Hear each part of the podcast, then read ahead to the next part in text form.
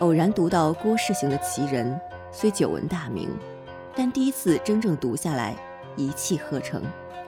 早晨不到一小时读完，神清气爽，总觉得有种仰天长啸、气吞山河的气势。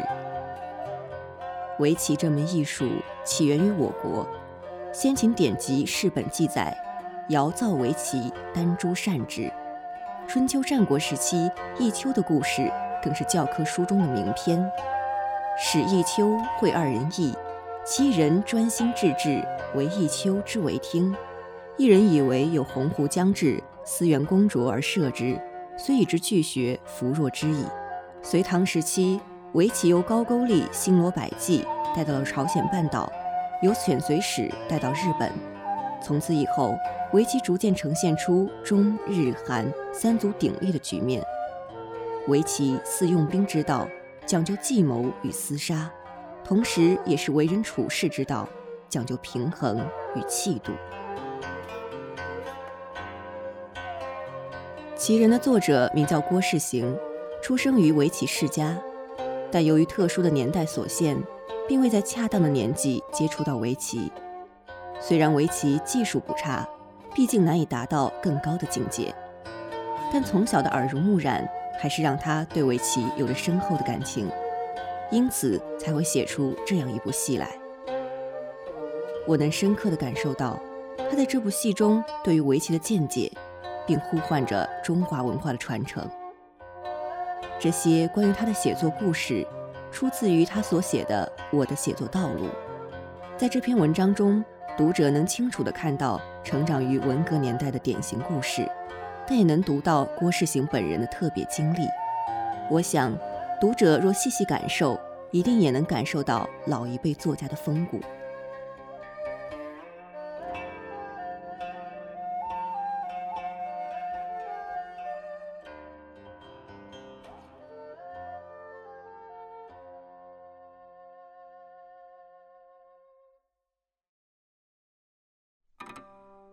我出生在一个银行职员的家庭，我的父亲只有一个爱好，就是下围棋，这是祖传。我的曾祖父就是个棋迷，我的祖父郭旭初和叔祖父郭替生是二十年代到六十年代的围棋国手。南刘北郭的郭指的就是郭替生，先祖郭百龄是明末的围棋大国手，有这样的渊源。当然，长辈们希望我能成为一个棋手。可是我小时候迷恋游泳和小说，对需要计算的任何游戏都不感兴趣，他们也只好作罢。在我家附近有两个剧院，一个是中国儿童艺术剧院，一个是北京人民艺术剧院。我母亲常带我们去看话剧，而意的以革命的名义，深深地打动了我。秦坤和方区分扮演的两个俄国小孩，始终牵动着我的心。我一直认为他们就是真的小孩。周正就是列宁本人，只是把于世之扮演的吉尔任斯基当做了斯大林。文革开始后，这两个剧院的戏都看不到了。不过也不遗憾，整个社会都在以革命的名义演戏，从中央到地方。在各个角落上演，但大多是小品，且很短促。文革开始的时候，我十三岁半，小学刚刚念完，所有的文学作品都被查禁。到了冬天，小学发生了一件事：教师图书馆被砸了，一批革命小说不翼而飞。我去了，已经晚了，只是从一个扣着的脸盆下，发现了一套《红楼梦》。再把地上狼藉的书籍一翻，居然有一本欧洲文学史上册。这本书后来成了我阅读西方小说的指南。一批俄国小说混在书堆里，没有人拿走。我捡走了普希金诗选、克雷洛夫寓言、莱蒙托夫的当代英雄、屠格涅夫的父与子、果戈里的死灵魂寻安史、托尔斯泰的安娜卡列尼娜。战争与和平，高尔基的在人间，还有苏联小说诺维科夫、普里波伊的《海在召唤》，卡维林的《船长与大卫》，有一套赵少侯译的《莫里埃喜剧选》，好像是三册，也在被冷落之列。这是我最早读过的剧本。我从小学二年级开始看《林海雪原》，只有拿回的这批书，让我感觉到一种故事之外的东西。我父亲也感觉到一种故事之外的东西，那就是我在学坏，拿书属于侵占公物，看坏书腐朽思想。他让我把书还给学校，可是学校没人管。我把一部分书还给了我的历史老师，但愿他记得，因为这也是历史。另一部分转移到我舅舅那里，先是书过早的没了。后来，他也过早的没了。这两件事都让我伤心极了。上中学后，其实只是一年半的学工学农，并没有学习任何文化，更不要说文学。我从各种渠道借了不少法国小说和英美小说，都是十八、十九世纪的。在北大荒期间，除了偷看过一本《复活》外，看的都是马列主义的哲学著作。我曾经通背过艾思奇的《辩证唯物主义和历史唯物主义》，结果我发现当时的社会思潮这两者都不符合。一九七二年，我在北京泡了两年，读了不少好的小说，但仍然是六十年代以前翻译的。这期间，我有幸结识了老诗人沙鸥，他的次子向我的祖父和叔祖父学围棋。我则有机会聆听他的文学教诲。他曾经给我分析过《水浒》里的林冲雪夜上梁山、宋江杀西，我才懂得了人物性格刻画、情节的设置和行为的发展，在古人那里已经达到了多么完美的境界。他还花了两个整天给我讲过诗论，其中关于意境和含蓄的说法，作为一种审美观点，对我影响至今。就在那一年，我写了一个中篇，叫做《皮球的故事》，说的是一个作家的儿子在文革中被抄家后，流浪街头，靠撕大字报、卖烂纸为生，过着快乐的日子。当时这篇东西，不要说不能发表，就是传出去，也有杀身之祸。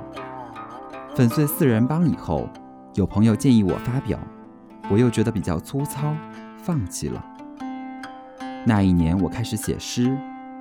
沙鸥的小儿子写文写诗还在我的后边。可很快我就发现我没有什么诗才，跟静文没法比，只好作罢。那段时间前途无望，总想离开北大荒。听说聂卫平已经到国家围棋集训队，我觉得围棋或许是条出路，于是突击学习围棋。可围棋的启蒙的最好时候是在九岁，我已经十九岁了，大势已去。我在差不多一年时间里，天天打吴清源先生的棋谱，很快就达到祖父让四子的水平，然后再也提高不了。凡是大师都是实事求是的人，我的祖父和叔祖父宁愿教别的更有天赋的孩子，也不愿意跟我费劲。有一天，祖父来我家，我摆上棋盘，找出棋子，他老人家不见了。我追出院子，他老人家已经走到胡同口了。眼泪在我的眼眶里打转。我想，一个人最大的痛苦就是对你要干的事力不胜任吧。反过来说，一个人最大的幸福，也就是干胜任、愉快的事吧。不过好在我不必飞下棋了，我返程了，当了一名车工。下棋的经历成为我体验祖父和一批高手们的内心和围棋境界的宝贵财富，为我日后写作棋人打下了坚实的基础。棋人的写作是我调到中央实验话剧院之后，这个戏走了不少弯路，可是走弯路就是走直路。我写了至少三部有关围棋的戏，前两部都失败了，一个失败在人物上，一个失败在结构上。直到我确定了新的人物，结构也自然出现了，那就是三一律的结构，有四堵墙。这是我对传统的一次回归。林兆华打破了我的回归梦，把它排成了一个后现代的与行为艺术嫁接的戏。我也无计可施。那个重新确定的人物，来自一个有血有肉的生活原型。七十年代的时候，我仍然无事可干，常常以下棋排遣寂寞。我最好的棋友不是我的祖父，却是他的朋友，象棋大师谢小然。他晚年不下象棋，而以围棋取乐，有上百个棋友要预约才能和他下。由于规模太大，甚至引起了派出所的注意。可我能看出来。他仍然很寂寞。他用围棋降血压，当然赢了才降，输了就升。于是为了保证赢棋，就自定了各种规则。别人下棋要份儿，他不要，他只要赢。明明两人棋力相当，应该分先，他偏要你让他两子。你先是很有面子，然后是在盘上活受罪，他则乐不可支。他充满智慧、幽默，是个能制造乐趣的大师。对他来说，下棋是他的生命。可这样一位下棋时日已经不多的老人，却能腾出棋盘让我跟别人下，并且爱憎分明的希望我赢。我输了，他还挑别人的毛病。我老不长棋，可能跟他的不够客观有关系。可情感就是排除理智的。他是性情中人，后来他就不和我下棋，把棋子一推，和我聊人生。他看人能看到心里去，经常抓住你说话的漏洞，让你尴尬。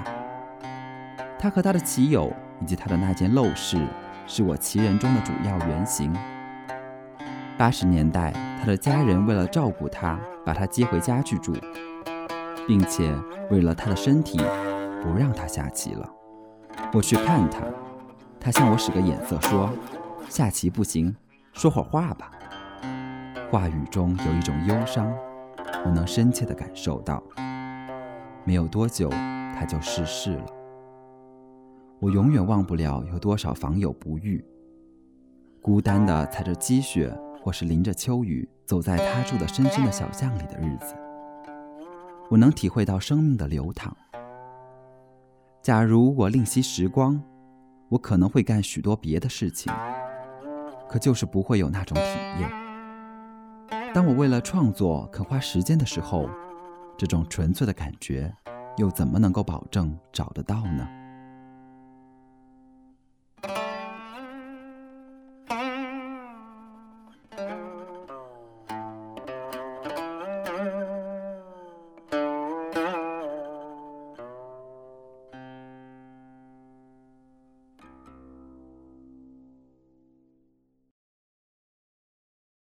奇人》这部戏剧摘取了毕生追求围棋最高境界的奇人何云清，临到老来开始思考自己人生的生活片段。此剧共有四幕，十个角色，围绕主角奇人何云清，还有他的四位棋友：作家胡铁头、高级工程师鬼头刀、生物学家双飞燕、企业家一子不舍，以及只观棋不下棋的大夫朋友聋子。他的前妻思慧，思慧的儿子思言，思言的女朋友黄媛媛，以及思言死去的生父游魂。第一幕交代了何云清与这些人物的关系，并引出何云清纠结的心绪。何云清决定不再下围棋，甚至把棋盘劈了。聋子为了唤起何云清已然消失的斗志，决定找来因过于智慧而生病的思言。来拯救何云清和思妍两人。第二幕的第一场，在思慧、思妍和圆圆之间展开。思慧想要死死守住思妍的固执，思妍对周遭事物淡漠的态度，以及圆圆智商不足、情商有余的状况，都通过他们的对话展现得淋漓尽致。尤其是圆圆总是带着好奇的态度，要求思妍解释那个极高智商才能看懂的世界，让圆圆这个角色变得颇为讨人喜爱。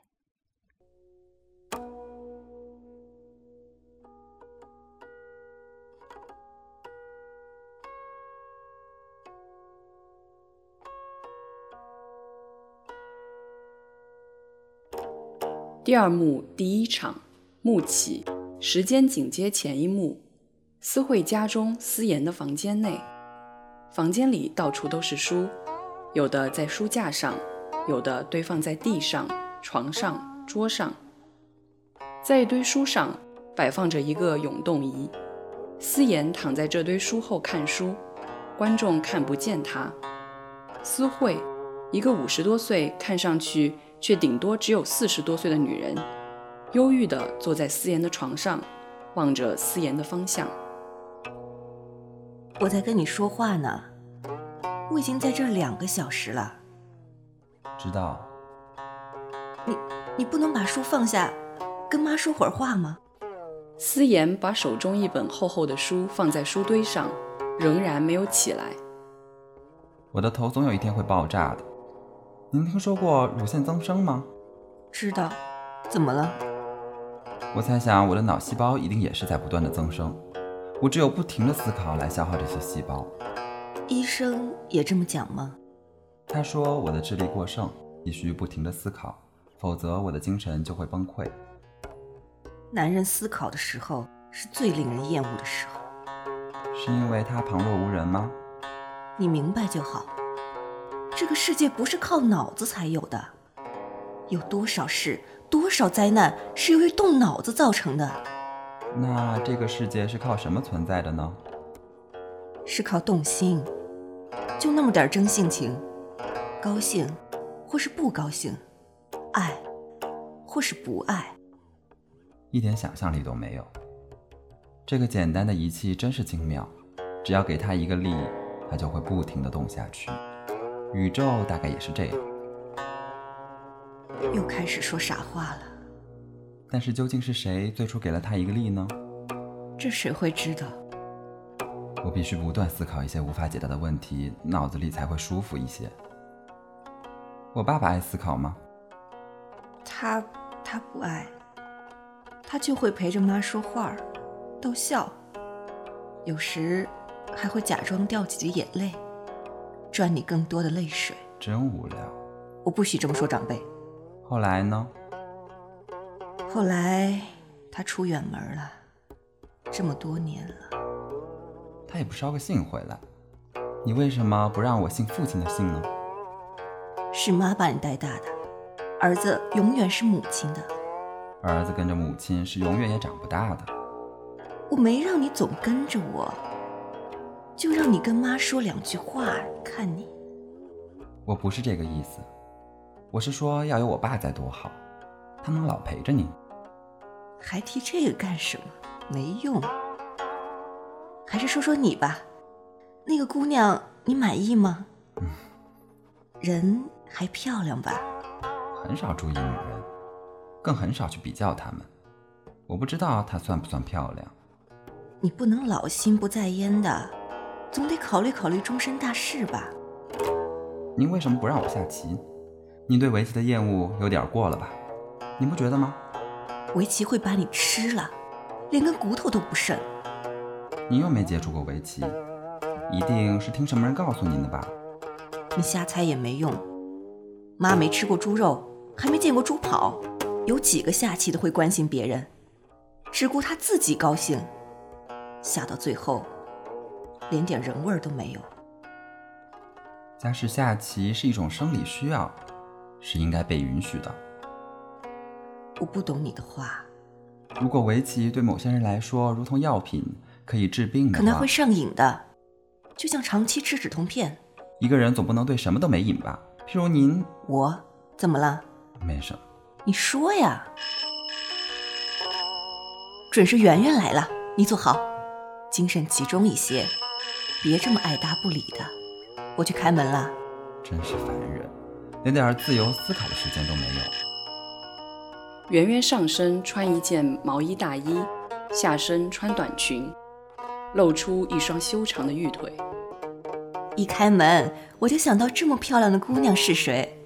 谢谢，请坐床上吧，暖和暖和。穿这么少，一定特别冷吧？还好，习惯了。爱美之心，人皆有之，都是打那个时候过来的。可到了老的时候，腰疼腿疼，才知道那个时候多不知道爱惜自己。是不是你们在谈事情？我啊不不，请别介意，当然是你们俩谈。我去给你沏茶。不用了，您在这儿，我们一起聊会儿挺好的，更热闹些。真的？那就过会儿再沏。请把大衣脱了吧。你这儿书真多，思妍，人家和你说话呢。我正在听。这些书真漂亮。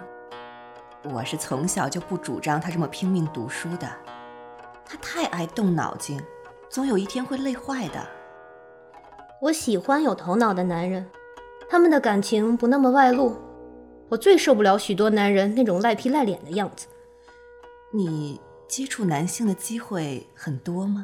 是的，啊，不过都是很一般的接触。那当然，那当然。听说黄小姐是做导游，一定去过不少地方吧？嗯，去过的地方多，没去过的地方少。比地球广阔的是宇宙，比宇宙更广阔的是人的心灵。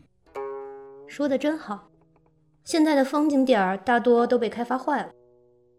这些年我也没去哪，可市里的几处古迹看看。也就明白了，到处都是卖矿泉水的，也不知道中国人怎么那么渴。据说有的水还是侏罗纪的呢，很可能就是恐龙撒过的尿。这孩子什么话都抄起来就说，他可不是孩子了，他是，起码在我这儿他是。黄小姐喜欢唐诗吗？读的不多。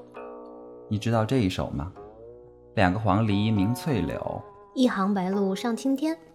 这两句诗是有因果关系的，真的？为什么好好的一行白鹭上了青天？为什么呀？就因为两个黄鹂鸣翠柳。黄鹂你见过吗？嗯，没有，一定很可爱的。黄鹂很大，差不多有鸡那么大，叫起来非常响亮，而且是两个在不停的叫。喜欢清静的白鹭忍受不了，就飞上了天。真有意思。我不喜欢你这种取笑。我去沏茶。你们说话吧。好呀，原来你在讽刺我们。我的脑细胞在增生，要杀死他们，只有不停的做复杂思考。和你们聊闲天，我非常痛苦。读书会让你好受一些吗？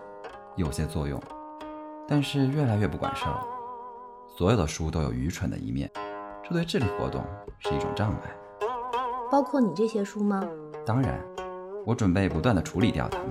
最后一本不剩，哎，太可惜了。我已经全部看过了，我要腾干净我的大脑来装新的东西。嗯，你这么爱动脑筋，真应该去科学院做研究员。恰恰因为我太爱用脑筋，被科学院拒绝了。你开玩笑。因为所有过量的东西都是不科学的，用脑更是这样。那你又找到一种动脑筋的好方法了吗？理论上已经找到了。实践上还没有，这怎么讲？这属于私事，告诉你没多大意义。也许我能帮你呢。其实告诉你也就告诉我。我妈妈反对我下棋，大概她是怕你太入迷，耽误了正事儿。可今天所有有意义的和没有意义的事，都成千上万的人在抢着干。不要说正事，就是歪事儿也很难轮上你。而下棋既说不上是正事儿。也说不上不是正事儿，它甚至比所有复杂的正事儿和非正事儿还要复杂不知多少。这就是我喜欢它的原因。下棋好玩吗？还没下过。那你怎么知道好玩？子非我，安知我不知鱼之乐？听不懂你瞎转。你最喜欢什么地方？热带。为什么？那里一年四季都是绿的，一年到头都可以穿裙子。老了怎么办？当曲张的静脉像蚯蚓一样爬满了你的双腿，屁股经受不住地心的长期引力，终于下垂的时候，你的裙子，你的热带将成为你的死敌。真讨厌，想那么远干什么？能高兴几年是几年吧。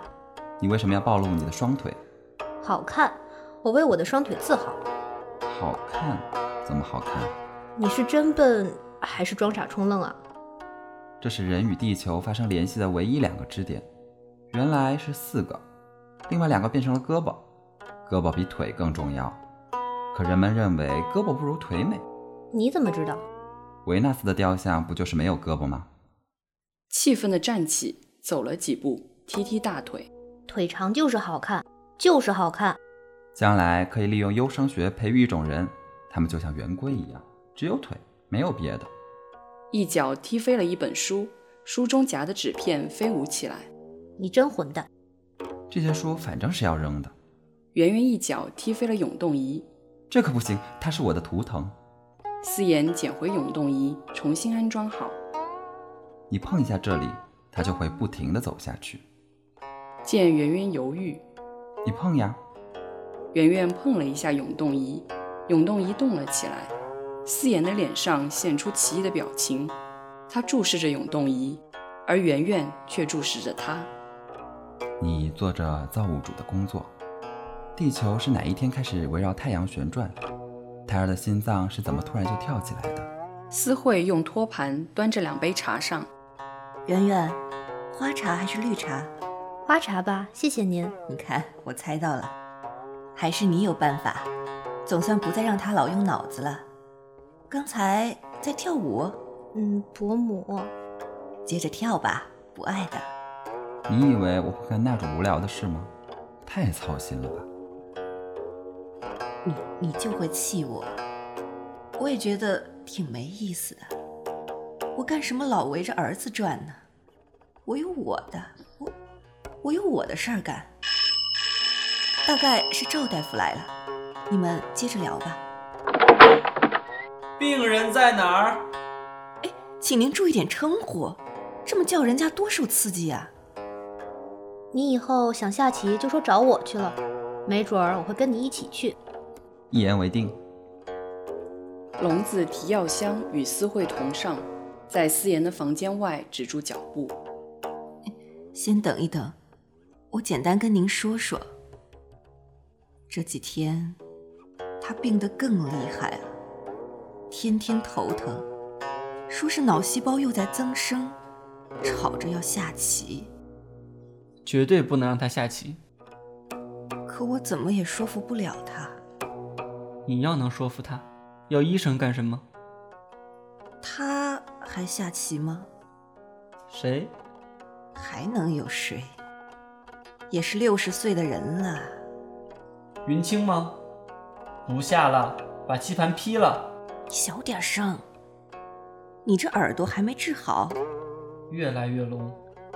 孩子正在谈女朋友，你可不要向他宣扬独身主义。那自然，病人例外。请吧。这是圆圆，这是赵大夫，给思妍看病的。你好。对不起，请你们回避一下。圆圆，我们到外边坐吧。嗯，待会儿见。思慧和圆圆同下，思妍充满敌意地望着笼子，从药箱里掏出一副围棋。这是药。小心地张望了一下思慧的房间，把棋子举起，倒在了思妍的桌上。思妍喘着气，眼睛闪着贪婪的光，双手捧起一把棋子。收好，马上跟我去医院。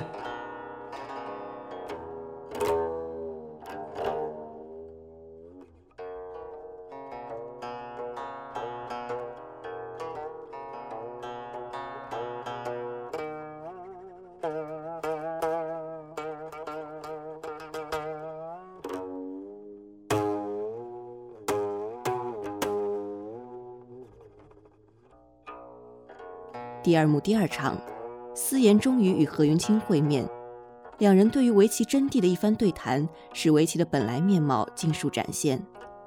这种对棋道的觉悟，大概就是围棋的最高境界。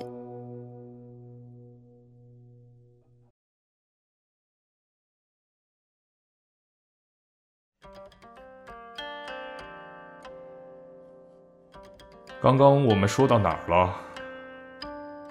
你头脑中能不能想象一个棋盘？能，我能啊，先生。回答我，围棋为什么是艺术？因为它是有生命的，有生命的才是艺术。说的多好啊！说的多好啊！你们永远不会理解。这个棋盘在你的头脑中，在我的灵魂里。纵横各十九路，一共三百六十一个交叉点，这象征着周天之数。棋子分成黑白两色，这是阴阳。四个角像春夏秋冬一样，四季交替，生息不止，这是孕育生命的地方。三百六十一，这说明什么？这一大概就是双方要争夺的吧？不错，如果双方旗鼓相当，胜负只有这一点之差。明白这一点，你就不会过于贪婪。围棋是你一手他一手下的，所以平衡是最重要的。所有激烈的战斗，都是因为失去平衡而引起的。保持军事，等待对方下出过分的棋，一点不错。你活，也要让人家活；不让人家活，叫鱼死网破。我懂了。人生又何尝不是这样？一旦心里失去平衡，就会翻了天。我什么时候才可以和您实战对局？你要破我的戒？下吧。唉，对了，谢谢您送我的棋子，我也有一个小礼物送给您。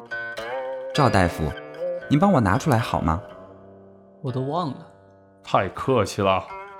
思妍打开盒盖，拿出了永动仪，放在桌上，用手动了一下，永动仪动了起来。一旦开始，它就永不停歇。棋盘，棋子。吴铁头一子不舍，抢出门去，把早已放在门外的棋盘、棋子搬了进来，放在桌上。棋盘是一块崭新的厚木做成，棋子是簇星云南子。装在肃静的藤楼里，永动仪在棋盘边上走动着。众人聚拢过来，何云清打开了棋篓，漫天大雪。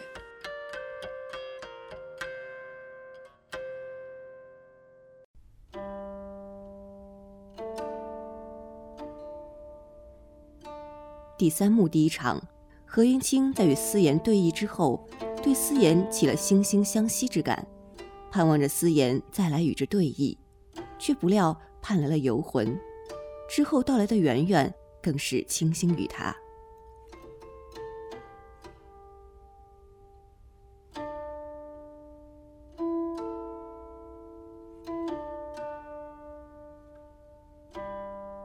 第三幕第一场，暮起，残冬。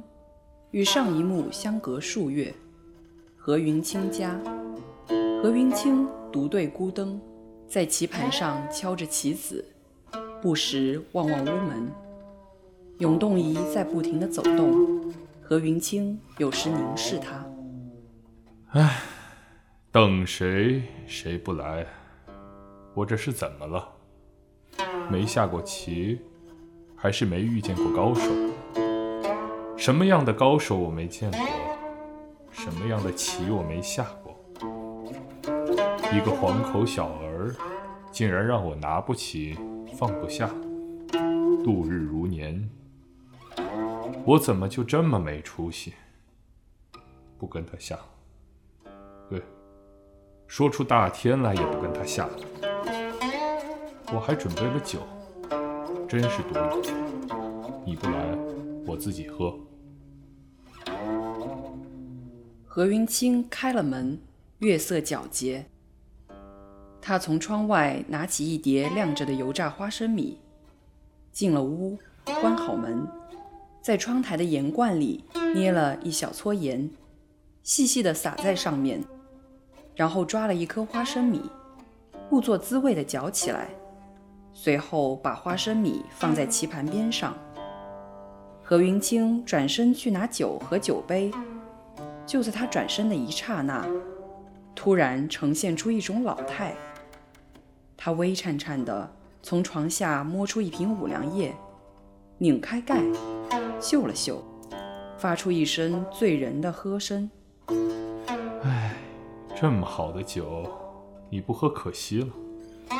我给你个杯子，装装样子。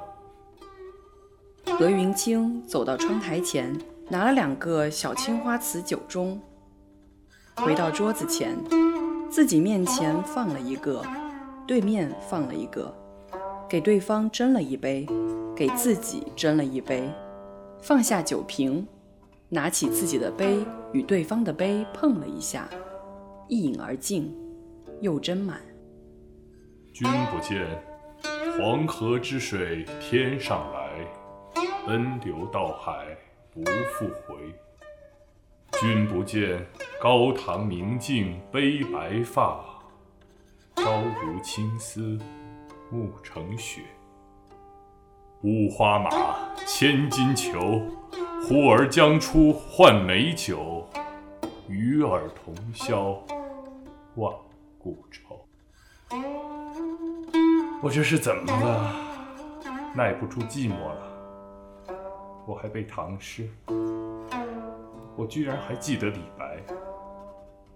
当然记得，什么都记得，什么，什么都没有，没有什么，谁都没有什么，我没有什么，你也没有什么，下棋没什么，不下，不下也没什么。活着没什么，不活着，不活着也没什么。我承认你有下棋的天赋，你有。可我像你这么大的时候，比你强多了。现在你也不是我的对手，你别骄傲，灰心了？别别别，要经得住挖苦。很多人棋下的比你好，可他们不能说懂。有人一辈子不懂，可你一天就懂了。我可不是奉承，我生怕你不下了。我恨不得把我把我知道的所有都告诉你。我我就差跪地下求你了。我说你会来吗？月光如洗。寒星闪烁，门外没有人。进来吧，别藏了。不进来，好，我关门睡觉。关门，人藏门背后，突然又开门。哼，好不了。由一束光扮演的形象，游魂立在门外，吓我一跳。你是谁？除了思言，谁来了我也不下。是思慧让我来的。游魂是一束幻觉中的光影，他的表演要和何云清交流，以下只有光和声音。游魂像一阵风进了屋，何云清脚步踉跄地跟着他。人们习惯上叫我丧荡游魂。喝一杯，赶紧走吧。我还有朋友来下棋。我也许不应该把他从你身边带走。你是游魂，不是人。那你哈一口气，如果有哈气，你就是人，不是魂。我也不愿做游魂，可我更不愿意做人。你看，什么也没有，你相信了吧？来索命吗？等我下完这盘棋。就跟你走，我是来向你道歉的。这个孩子真不守信用。思慧，三十年前我带走了他。那时候我只知道下棋。你很幸福，没有比只知道下棋的人更幸福的了。不，不能这么说。后悔了。他还是一个人，他需要有人说话。有一天，我终于无话可说了，我就走了。成了游魂。他多么不幸！不，他曾经拥有过，这就够了。以后的日子，他会用回忆去填补。你不应该离开他。我没有话可以陪他说了，我留下个儿子，让他替我去说吧。你毁了他。我已经成了另外一个世界的人了，你还不能原谅我吗？作为鬼魂来说，你太脆弱了。喝一杯吧，坚强些。请你教我下围棋吧。围棋是一场生死游戏，你已经尝过了真正的生死了。你学他做什么？我要反复品尝生死的味道，只有它可以让人无比激动。反复，你明白我的意思吗？不断的周而复始，只是在棋盘上，而与人世无涉。坐吧。两人对弈。作为鬼魂来说，第一手走在天元，更合你的身份。就是这正中央的这颗星吗？是的，这是太极，这是原初。一生二，二生三，三生万物。只是它孤零零地漂浮在中央，很难让人觉得它实实在在的。所以说，高者在腹，它不是实实在在的，它是无形的，也就具备了各种可能。它是无边的，你是鬼魂，你是无形的，只有你能抓住它，只有超越了生死的人才能抓住它。我的儿子有没有下棋的才能？他对棋的感觉，就像鱼对水的感觉一样。虽然他是一条出生不久的鱼，游得还不十分好，但却是无比的和谐。它最终会驾驭大海的。假如让你放弃它，你愿意吗？不，不能。它是为围棋而生的。他是为他母亲而出生的，我希望你考虑一下他母亲的愿望。思慧可曾考虑过别人的意愿？把围棋留给真正寂寞的鬼魂吧。人活着就应该实实在在的去享受活着。它的魅力是不可阻挡的。它会夺走你的魂魄，让你与死无异。思慧。是个永远需要生机的人，听我的话吧。飘然而下。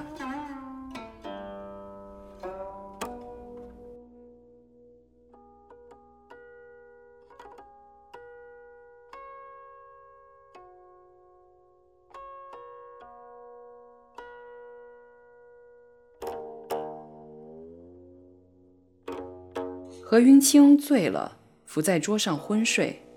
叩门声，何云清摇摇晃晃地去开门，是圆圆。请问您是何老先生吗？我这里不接待女鬼。好大的酒气，您喝醉了吧？你是谁？你是谁？狐仙小翠。我叫黄圆圆，是思妍的女朋友。能让我进去吗？我穿的少，外面太冷。怎么？阴间也不发你条裤子，伯父，没有伯母，伯父从何谈起？嗯，老伯，我是来替思言报信的。他为什么不来？他不知道我们有约吗？他妈妈和他大吵大闹，寻死觅活的。他知道了思言下棋的事。思慧，真相啊！您认识？啊，认识。对不起，你稍坐片刻，我就回来。哎，您去哪儿？这房子里就我一个人，我怕。我喝多了一点，去一下，马上回来。我扶您吧。圆圆搀扶着何云清出了屋门，何云清的呕吐声，圆圆搀扶着何云清上，倒了一杯水。您漱漱口吧。头晕的厉害，你真像思慧。您躺下吧，我可不愿像他。圆圆扶何云清躺下，为他盖好被子。您，您是不是思妍的生父？过来，过来，我告诉你，不是。那谁是？刚走，一个游魂。这屋里好冷，我要走了，再见。外面更冷，月亮也没了，好黑。那就回来吧。这酒我可以喝点吗？喝吧，喝吧。本来是给思妍留的。思妍的母亲说要来找你。找我干什么？找你要儿子。他先发现思妍把屋子里所有的书都扔了，再也顾不得和他说一句话，每天都独自闭目打坐。后来他听到每到半夜，思妍的房子里总有稀里哗啦的声音。有一天他闯了进去，看见思妍一个人在摆弄棋子，他就闹了个翻天覆地。比这个还可怕，他从此一句话不说，光是流泪，整整三天三夜，泪水不停的流，眼睛都快要哭瞎了。天哪！思妍怎么办呢？他依旧是摆弄他的棋。那思慧怎么知道他是跟我下棋呢？他说他落子的姿态都像你。他说你做什么动作都不好看，只有拈来一枚棋子，悠悠地落在棋盘上时，那才好看。可是他终于不看了，烦了。是的。他说：“他痛恨你用这么漂亮的修长白皙的手指夹棋子。”在这一瞬间，说呀，我不敢说。没关系，说吧，恕你无罪。他说：“嗯，这可是他的原话。”他说：“在落子的这一刹那，你他妈好像自己是什么神仙似的。”这关他什么事？他说：“他一定要你明白，你是人，不是神仙。”哦，给我倒杯酒。您别喝了吧，刚刚吐过，再喝会喝坏的。倒上。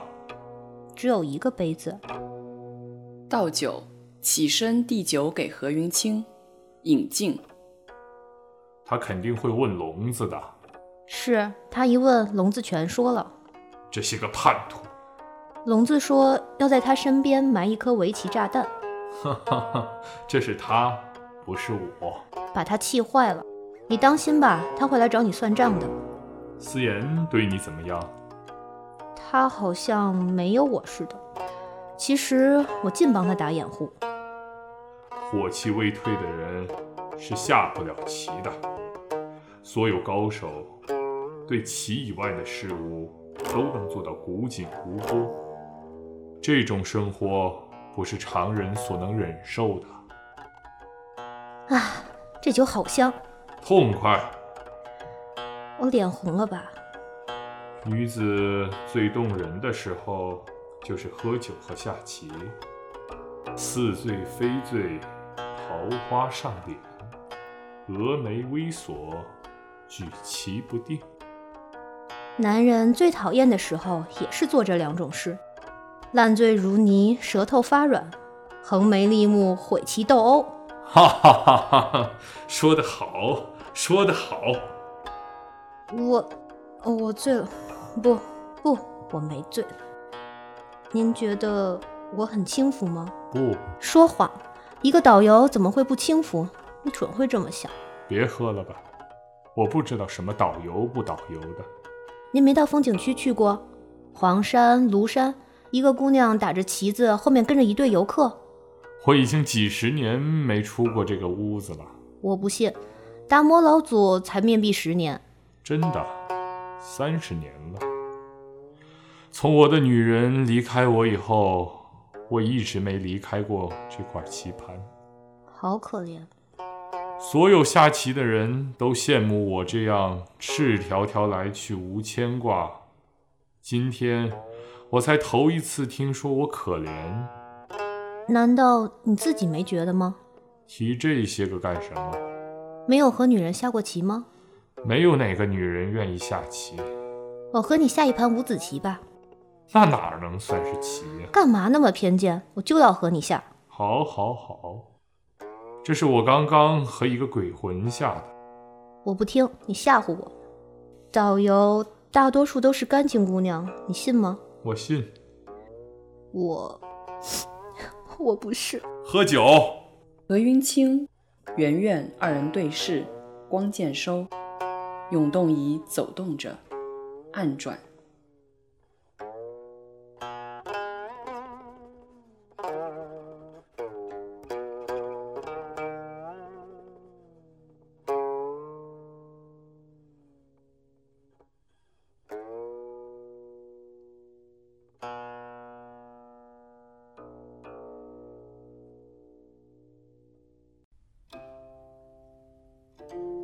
第三幕第二场，是三十年未见的何云清与思慧的对峙。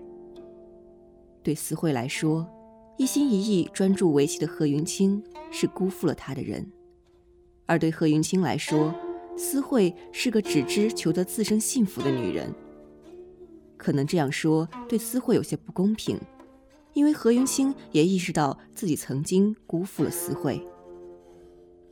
思慧最后求他让思妍放弃围棋，专心陪伴自己。何云清为了偿还当年自己的罪过，决定以杀局逼迫思妍放弃围棋，专心陪伴母亲。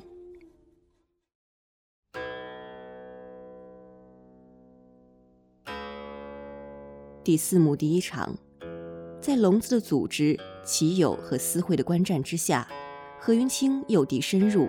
让本以为胜券在握的思妍跌落谷底。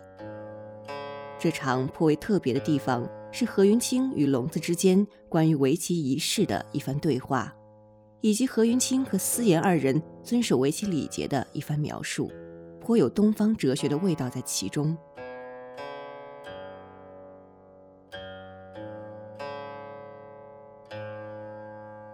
这是我这一辈子亲自组织过的最棒的棋战了。也是最后之战了，棋子洗过了吗？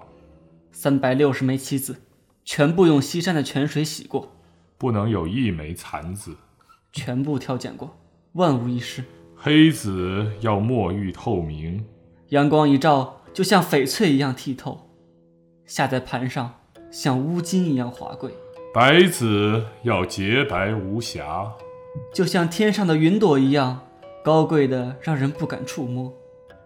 落在盘上，像羊脂一样雪白滑润。棋盘可要一尘不染。请最好的漆匠重新画线，油漆一新。这是不反光的上等漆，灯光照在上面不会刺伤你的眼睛。手上的汗气粘在上面，瞬间即会消散。谢谢。洗手。笼子用一干净的水钵为何云清冲手。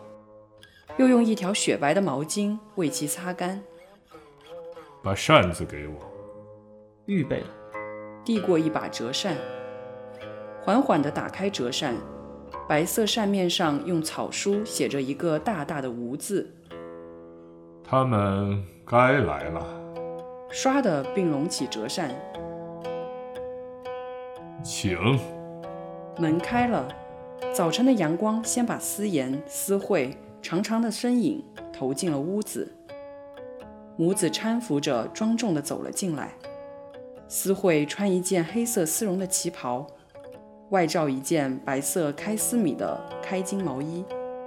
思妍穿一身黑色毛逼机学生装。思妍向何云清鞠躬一礼，何云清回礼。何云清与思妍落座，思慧坐在上手中间。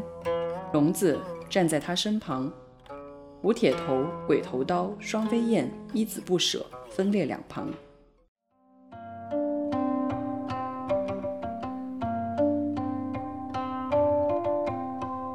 鸦雀无声，思妍的茶杯掉在地上，摔得粉碎。对不起。夹起一子，在空中画了个圈，停住了。思慧，现在就此罢手。还来得及。默默祈祷，下吧。自语。这可是致人死命的一招。这一子下去，鬼都会在棋盘上哭泣。凝视思言，天大的罪过，我来承担。思言不解地望望思慧，又望望何云清。我怎么忍心去屠杀这个青年？他犯了什么罪？他有思考的权利，他有喜爱智慧的权利，他需要扶持，需要帮助。他哪里禁得住我手里这么沉重的屠刀？该您了。原谅我吧，但愿你能输得起。何云清啪的一声，清脆的落子。思言目光盯在棋盘上，突然他捂住双眼。胡铁头、鬼头刀紧张得喘不过气来。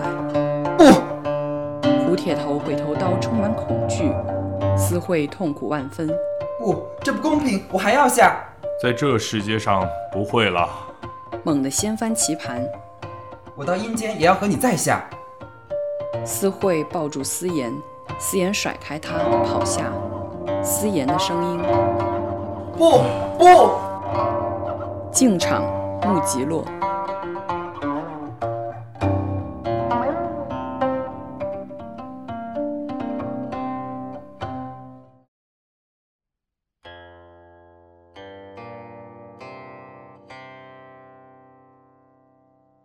第四幕第二场，思妍的魂魄和何云清对话，思慧为思言的死而痛哭失声。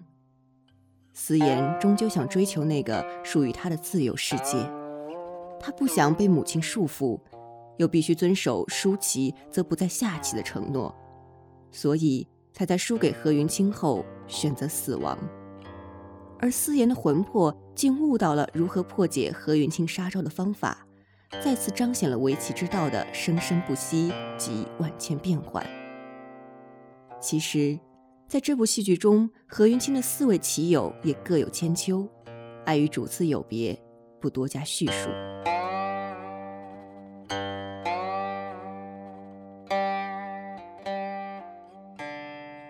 第二场幕起，深夜，时间紧接前场，何云清的家。何云清坐在桌旁，呆呆地注视着永动仪。精巧的永动仪闪着光，无声无息地走动着。思慧，你要我们放弃的是什么？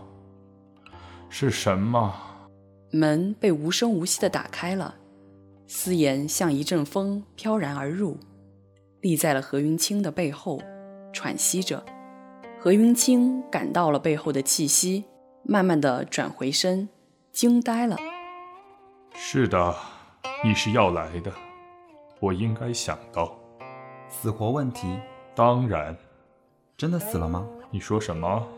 我的棋，除了我的棋还有什么？棋，我没想过，已经下完了。不，我又想过了，我没死。你的棋？是的，我的棋。不会吧？我们复一下盘好吗？我们已经立过誓，永不再下了。这不是下，只是复盘。我恐怕拿子的力量都没有了。这不公平。死活问题不能不认真。那盘棋的结果我不想更改，我只想和您研究一下我们下过的。这盘棋使我永远丧失了下棋的权利。你还记得吗？一清二楚。好吧，你摆摆看。思言复现刚才的棋，最后你走了这一招，对吗？不错。落下一子，我走这里，你怎么办？奇怪，妙手啊！我还死得了吗？不，你是活的，你是活的，你是活棋。刚才，天哪，我怎么可以冤枉你？不，我死了。没有，你活着。你还可以再下棋，我和你母亲都输给你了。不重要了，只要你承认就可以了。我真的已经死了，是我死了，不是我的棋。不不，你瞎说，你瞎说，你那么年轻，我终于到了一个自由的世界，我可以下我的棋了。不，你母亲怎么受得了？为了她，你……我要我的生活，这不过分吧？孩子，我什么都不能做，他不让我思考，死他肯定也不让的。但是我终于死了，可怜的孩子。我走了，别替我担心，那里并不像你想象的那么坏。再见吧。思言风一样的消失在茫茫的夜色中，何云清痛苦的低下头。门砰的一声，披头散发的思慧闯了进来。云清，他来过了。他没事吧？他还活着？来的是他的魂魄。我的儿子。何云清抱住了思慧，他瘫软在云清的怀中。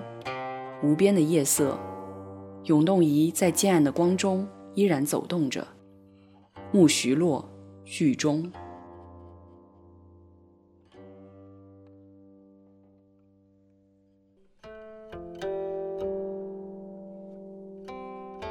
我在读完《奇人》之后，迫不及待地与朋友分享，却没有得到与我相似的共鸣。我想，大概是我自己对于围棋这件事。颇有些情节在的原因吧。物是人非，我一直存着父亲用过的棋子与棋盘，空留怀念与叹息。犹记得家里的餐桌上，父亲的大学同学兼棋友，每周末都与父亲对弈。我也在父亲的影响下，短暂的在少年宫接触过棋艺。父亲也曾想以围棋培养我的数学思维，奈何我并非此道中人。后来搬家，眼见叶已发黄的象牙色棋盘，似有过一丝后悔。